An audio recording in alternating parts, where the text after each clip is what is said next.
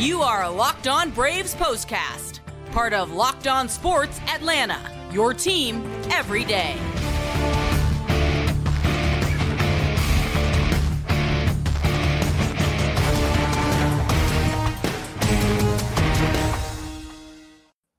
And hello and welcome into the Braves postcast, part of the all new Locked On Sports Atlanta. Grant McCauley, Jake Mastriani with you after a very profitable game for the Braves.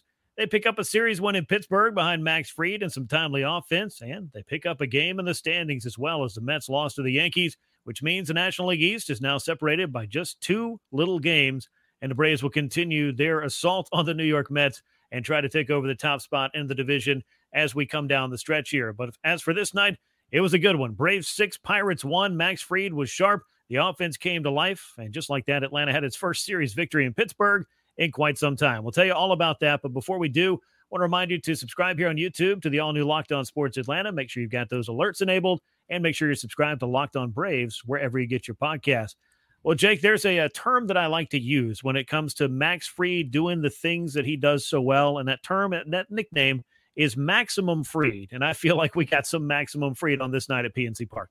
Yeah, it feels like I say this every time he goes out, but he does exactly what you want your ace to do, whether it's going out and ending a losing streak, getting a big win, or just dominating, overpowering a lineup that you should for an easy, stress free win and saving the bullpen like he did on Tuesday night.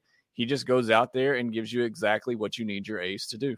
Yep, he did that yet again. Eight innings on this night, so his longest appearance of the year, and an outing in which, you know, like you said, the Braves they need their ace to do ace type things, and that's precisely what Max Fried. That's the script he was reading from, and what he was able to do for Atlanta on the mound. Meanwhile, the offense, as I mentioned, it came to life to back him up. So let's talk about it. Game number 125 of the year for the Braves.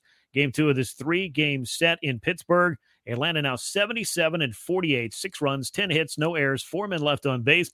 Pirates dropped to 47 and 76, a run on just three hits, no errors, and three men left aboard. Max Fried, the winner, now 12 and 4. JT Brubaker, the loser, and he had to be kind of shaking his head and how quickly this game turned around on him. 3 and 11 now on the year, no save in a game that lasted just two hours and 15 minutes, and a crowd of 13,367 paid to see it. And they got to see, as I mentioned, a premium pitching performance from Max Fried. And eight innings of three hit ball. He allowed one home run, is the only run he allowed, was on a solo shot, only one walk and seven strikeouts for him, and pitching eight solid innings, Jake. I mean, this is the kind of performance that Max Fried has been known for. And the kind of performance the Braves are going to need from him every fifth day down the stretch here, regardless of the lineup he's facing. And it doesn't seem like it's mattered what lineup he's facing lately. Yeah, no, I mean this this is a great performance by a great pitcher, somebody who I think should be in the NL Cy Young discussion. Mm-hmm. But I mean, he he retired 20 of the first 21 batters he faced. Like I said, I mean, I know it's not easy, but he went out there and just made it look easy. You know, you almost had to take a step back when he gave up the home run to Chavis. You know, where did that come from in all of this? But really just kind of cruised through this lineup. Was hoping he would get that complete game. Braves still don't have one this year, but he definitely kind of tired out in that eighth inning a little bit. You know, walked the leadoff batter on four pitches, but through those first six plus innings, I mean, he had no hit, perfect game type stuff, getting that weak contact like he always does. You know, an 84.3 mile per hour average exit velocity against uh, 14 swings and misses and 14 called strikes. Just very efficient, getting ahead in the zone, being that dominant pitcher that we know he is.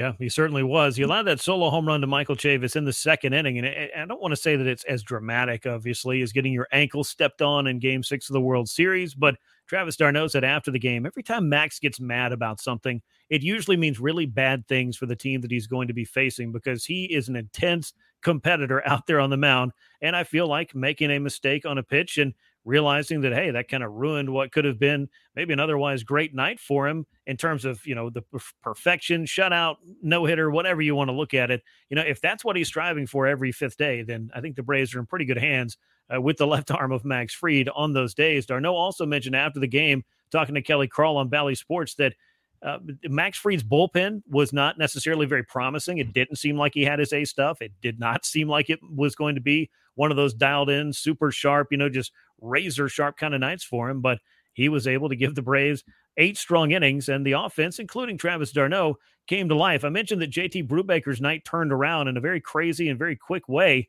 This guy threw 20 pitches in the fifth inning. Doesn't sound like he labored too hard. The Braves batted around and scored five times with the first six men in the inning picking up a base hit. Jake, as far as quirky, weird statistical anomalies, I would say batting around on 20 pitches and taking a nice big lead is something I have not seen very often. Yeah, I tweeted it out. Only the Braves can bat around, score five runs, and the, make the opposing pitcher only throw 20 pitches. But that's their style. I mean, they're going to be aggressive early in the counts and hunt pitches. And when it works, as it did in that fifth inning, then that's when you see the Braves pile up big numbers. But four, four pit or four one pitch at bats in mm. that inning certainly helps benefit that, and a couple of two pitch at bats as well. But either way, they come through, get it done. And like you said, it happened in the blink of an eye. And that's what this offense can do to you. And look, didn't have a lot of opportunities in this game, didn't have a lot of opportunities in Monday's game. But when they had those opportunities, they came through on this night. And that's all, you know, at the end of the day, that really matters. Four for seven with runners in scoring position sounds great. But again, a lot of that work came in one inning. So again, you know, this is kind of what that Braves offense does. They can be kind of just slowly going along and then all of a sudden, you know, burst with a big crooked number. That's what we've seen a lot from this team. Yeah, I think the old wrestling term is quicker than a hiccup. That's exactly how that fifth inning went for JT Brubaker. And he probably wasn't even on the mound for altogether that long, maybe five, six, seven minutes. I wasn't running a stopwatch, but if you've only thrown 20 pitches, you're kind of wondering what exactly is going on because just about the time you get it back and throw it again, somebody was putting the ball in play. And on this day, the Braves offense put the ball in play quite a bit in that fifth inning and piling up those runs. And it was a great performance by them. We'll talk a little bit more about the Braves offense. But before we do, I want to remind you that Coffee AM is the official sponsor of the Braves postcast. Coffee AM is an Atlanta based small batch coffee roaster. If you go to coffeeam.com slash locked on today, you can take a full uh, look at their full menu of coffees, teas, and gift sets. That's coffeeam.com slash locked on. Make sure you use the coupon code locked on for 15% off your order. Coffee AM, the best small batch coffee roaster in America. As far as the Braves batches of runs in this game, that five run fifth, you mentioned, I mean, the home run by Travis d'Arnaud is what got it started. That tied this game up. Then just a whole bunch of early in the at bat hits for this Braves club. And in this game, you know, as as far as big top performers or the things that jump out in the box score, how about Vaughn Grissom? Three more hits in this one. That's a career high. Knocked in a run, scored a run. That's 14 runs in 14 games for him. And oh, by the way, he's hitting well over 400 now, Jake. And this sample size is growing larger by the day. This Vaughn Grissom kid is the real deal. Yeah, I mean, well, we're we're like you said, 14 games in now, so over a couple of weeks with Vaughn Grissom, and he hasn't really slowed down yet. And I don't want to look too far ahead, but Nobody has ever had three rookies win rookie of the month in three consecutive months. People have done it with three different players throughout a year, and Vaughn Grissom does it this month, and he's certainly on his way. Although he has some stiff competition within his own team, Braves will be the first team to ever do it in consecutive months with three different players. So, look what he's doing right now. I mean, it's just really incredible. He's having fun. I mean, he's playing loose, a lot of energy as he and Michael Harris both are. It seems like when Grissom came up, it kind of elevated the play of Michael Harris as well, yeah. who's having a good month. So I think those two just having a lot of fun. And I just love the at bats from Grissom. I mean, he can battle there with you. He was tied for the longest at bat in that fifth inning for five pitches, just showing you how quick a lot of those at bats were. But uh, I mean, I love everything that you see from him coming up. You know, he played second base before, but obviously, you know, a pretty new position for him. And I thought he's played pretty solid over there as well. So you can't say enough good things about what he's done for this team since coming up. Yeah, and let's just put him up there with Michael Harris in terms of pivotal times this year that the Braves have needed a little bit of consistency or a little bit of a jolt as far as the offense is concerned. Michael Harris gave it to him in the early part of June as he hit the ground running after his call up in late May. And now Vaughn Grissom, the Braves had just lost four out of five to the Mets up at Citi Field not too long ago. And Vaughn Grissom came up a couple of days later and hit the ground running, that big home run at Fenway Park, and has been locking down second base and will be until Ozzie Albies gets back. The good news is Ozzie Albies has traveled with the team. He continues to ramp up his baseball activities, but until he goes out on that rehab assignment, you don't know exactly when he's going to get back. But this is the best possible problem that the Braves can have is how do we get at bats for all of the guys that we need to? And with Ozzie Albies back, that upgrades your defense on the infield. Maybe Vaughn Grissom still gets a handful of starts here or there. You could DH Ozzie Albies. You could DH Vaughn Grissom as well. You could also give Dansby Swanson a day at shortstop if you needed to, though down the stretch, I don't know that there'll be too much of that. And the same thing goes at third base. So Grissom's versatility, I think, is going to help out. I don't know what his long term position with the club is, but I can tell you this he is a building block for this team, and he appears to be here to stay. And hopefully for the Braves, he'll be part of this young core that Atlanta has built, continuing to do the things that it's done together over the last few years, moving into the future. Vaughn Grissom is that kind of talent. So with that aside, as we look inside that fifth inning, it was a Travis d'Arnaud home run that got things started. Grissom's RBI single. Robbie Grossman had an RBI single. Dansby Swanson grounded into a force out. A run was scored there as the Pirates were not able to turn a double play. That was a little bit of a mess of a play. And then Austin Riley delivered a sacrifice fly to uh, wrap up that inning and, and a single to knock in another run in the seventh inning. And that is how the Braves scored their six runs, five of them coming in that fifth inning. Travis d'Arnaud and William Contreras, meanwhile, we've talked about these guys time and again, and for good reason. The Braves have the best catching duo, offensively speaking, in all of baseball. These two guys have hit 27 home runs combined, and Braves catchers, I had to look this up. They lead Major League Baseball in RBI at that position, uh, 17.7 at bats per home runs, and leading in home runs, you'd think so. 838 OPS, and also 125 hits. That is tied for the most by the catching position for any of the 30 clubs in baseball.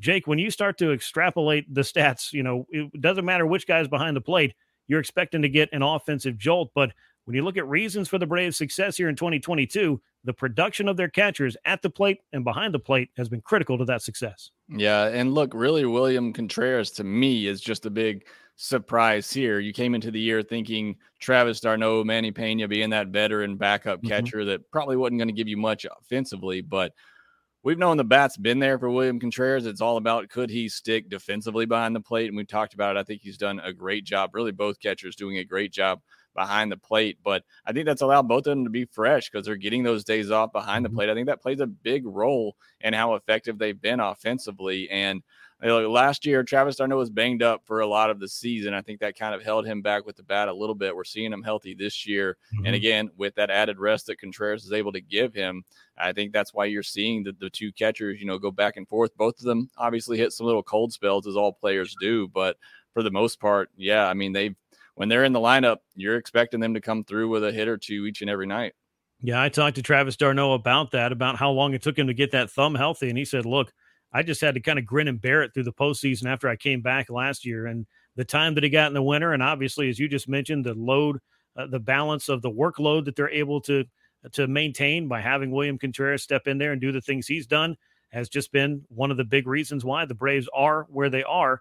And where they are is chasing down the New York Mets in the National League East. I mentioned this at the top of the show, but let's go ahead and look at how close this race has gotten.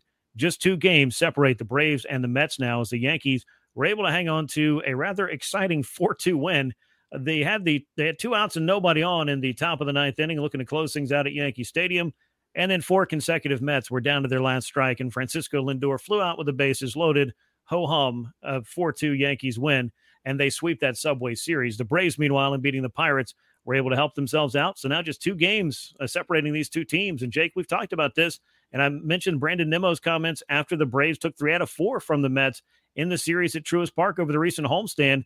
The Mets have got to treat every player, or excuse me, every team that they play like the Atlanta Braves. Meanwhile, the Braves have got to treat every team that they're playing like the New York Mets. Yeah, look, and the Mets schedule gets very easy from here on out. This is their last real tough stretch that they had. So, you know, Braves aren't going to get much help. So you'll take it when you get it from a Yankees team that was struggling coming into this. But every game's crucial down the stretch here. But the Braves have you know, they dug themselves a big hole, but here they are just two games back with a month and a half to go. And they have three head head head games left with the Mets. So, you know, you do the math there, you sweep that series with where it is now. And obviously you got a chance to win the division, but a lot to happen before that. But, you know, just for the Braves to even be in this position just speaks to how how great they've played really since the beginning of June. But yeah, you're right. That's why you know, I think some fans get frustrated with the bullpen usage in some of these close tied games because you really need to treat every game like a postseason game and go for it because that's what it's going to take if the Braves are going to overtake the Mets here. Yeah, you do need to treat them obviously as as important games. Although it's hard to manage the bullpen the way the Braves did in the postseason last year over the course of 40, 50 or more games down the stretch. But every single game is of the utmost importance, and I'm sure as we go down the stretch, a lot of them might start to look a little bit different in terms of bullpen management, lineup construction, you know, what starters are lined up to start where. And how the Braves can find every single advantage they can in moving forward. But this is the marathon part of the season. You get into the playoffs, it's a little bit more of a sprint. It's series to series, and you just make it happen, survive in advance, as they say. But the Braves do have an ample amount of time to continue winning baseball games. And the way that they can do that is concentrating on each and every team, trying to win that game, win that series, and move on to the next one. And I think Brian Snitker has done a nice job of having his club maintain that mindset throughout 2022. And of course, in the years that have preceded it on their run in the National League East. And of course, all the way to the World Series title that they held at above their heads with the big commissioner's trophy, that beautiful piece of metal in mm-hmm. Houston last November. Uh, LinkedIn Jobs helps you find the candidates you want to talk to faster. Did you know every week nearly 40 million job seekers visit LinkedIn? Post your job for free at linkedin.com slash locked on MLB. That is linkedin.com slash locked on MLB to post your job for free. Terms and conditions apply. All right, the terms and conditions the Braves are looking for on Wednesday is a series sweep. It will be their first at PNC Park since 2018. This is already their first series victory at PNC Park since the 2018 club, and it really goes back to being only their second, dating back all the way to 2015. They'll be putting Kyle Wright on the mound in Game Three. He's 15 and five. Mitch Keller four and nine for the Pirates. 12:35 p.m. Eastern Time. The first pitch at PNC Park, and the message is pretty simple for Kyle Wright, and he seems to have gotten it uh, right more times than not this year, and that is just go out there, pitch well enough, and try to win another ball game for this club. And he's the National League's winningest pitcher. Yeah, and for the Braves, you know, try to get rid of the stigma of losing series finales, especially in day games, which they've struggled with this year for whatever reason. But yeah, Kyle Wright looked really good his last time out. Would like to see him back that up with another good start again against an offense that you hope your starters can have some success against. Would love to see, you know, while I love the big innings that the Braves mm. have and the five run inning they hit, would love to see them have more consistent at bats throughout the game, beginning to end. Really haven't seen that over the last three or four games, but however they want to get it done, as long as it ends in a win, I'm okay with that, Grant. I think they'll be okay with that as well. Braves go for the sweep on Wednesday afternoon, 12:35 p.m. Eastern Time. The first pitch at PNC Park. Kyle Wright and Mitch Keller as the Braves and Pirates will square off for the final time in this series. Thanks as always for joining us on the Braves Postcast, part of the all new Locked On Sports Atlanta. Make sure you're subscribed on YouTube and subscribe to Locked On Braves wherever you get your podcasts. Once again, the Braves behind Max Fried and some timely offense beat the Pirates 6 to 1 to win the series and move to two games back in the NL East. We will come your way on Wednesday following game three of this series. And until then, Hey, this is Stacey Gotsulias. DC Lundberg. Ryan Finkelstein. Taylor Blake Ward. Host of Locked On Yankees. Locked On Mariners. Locked On Mets. Locked On Angels. And you're listening to Locked On Braves. Locked On Braves. Locked On Braves. Part of the Locked On Podcast Network.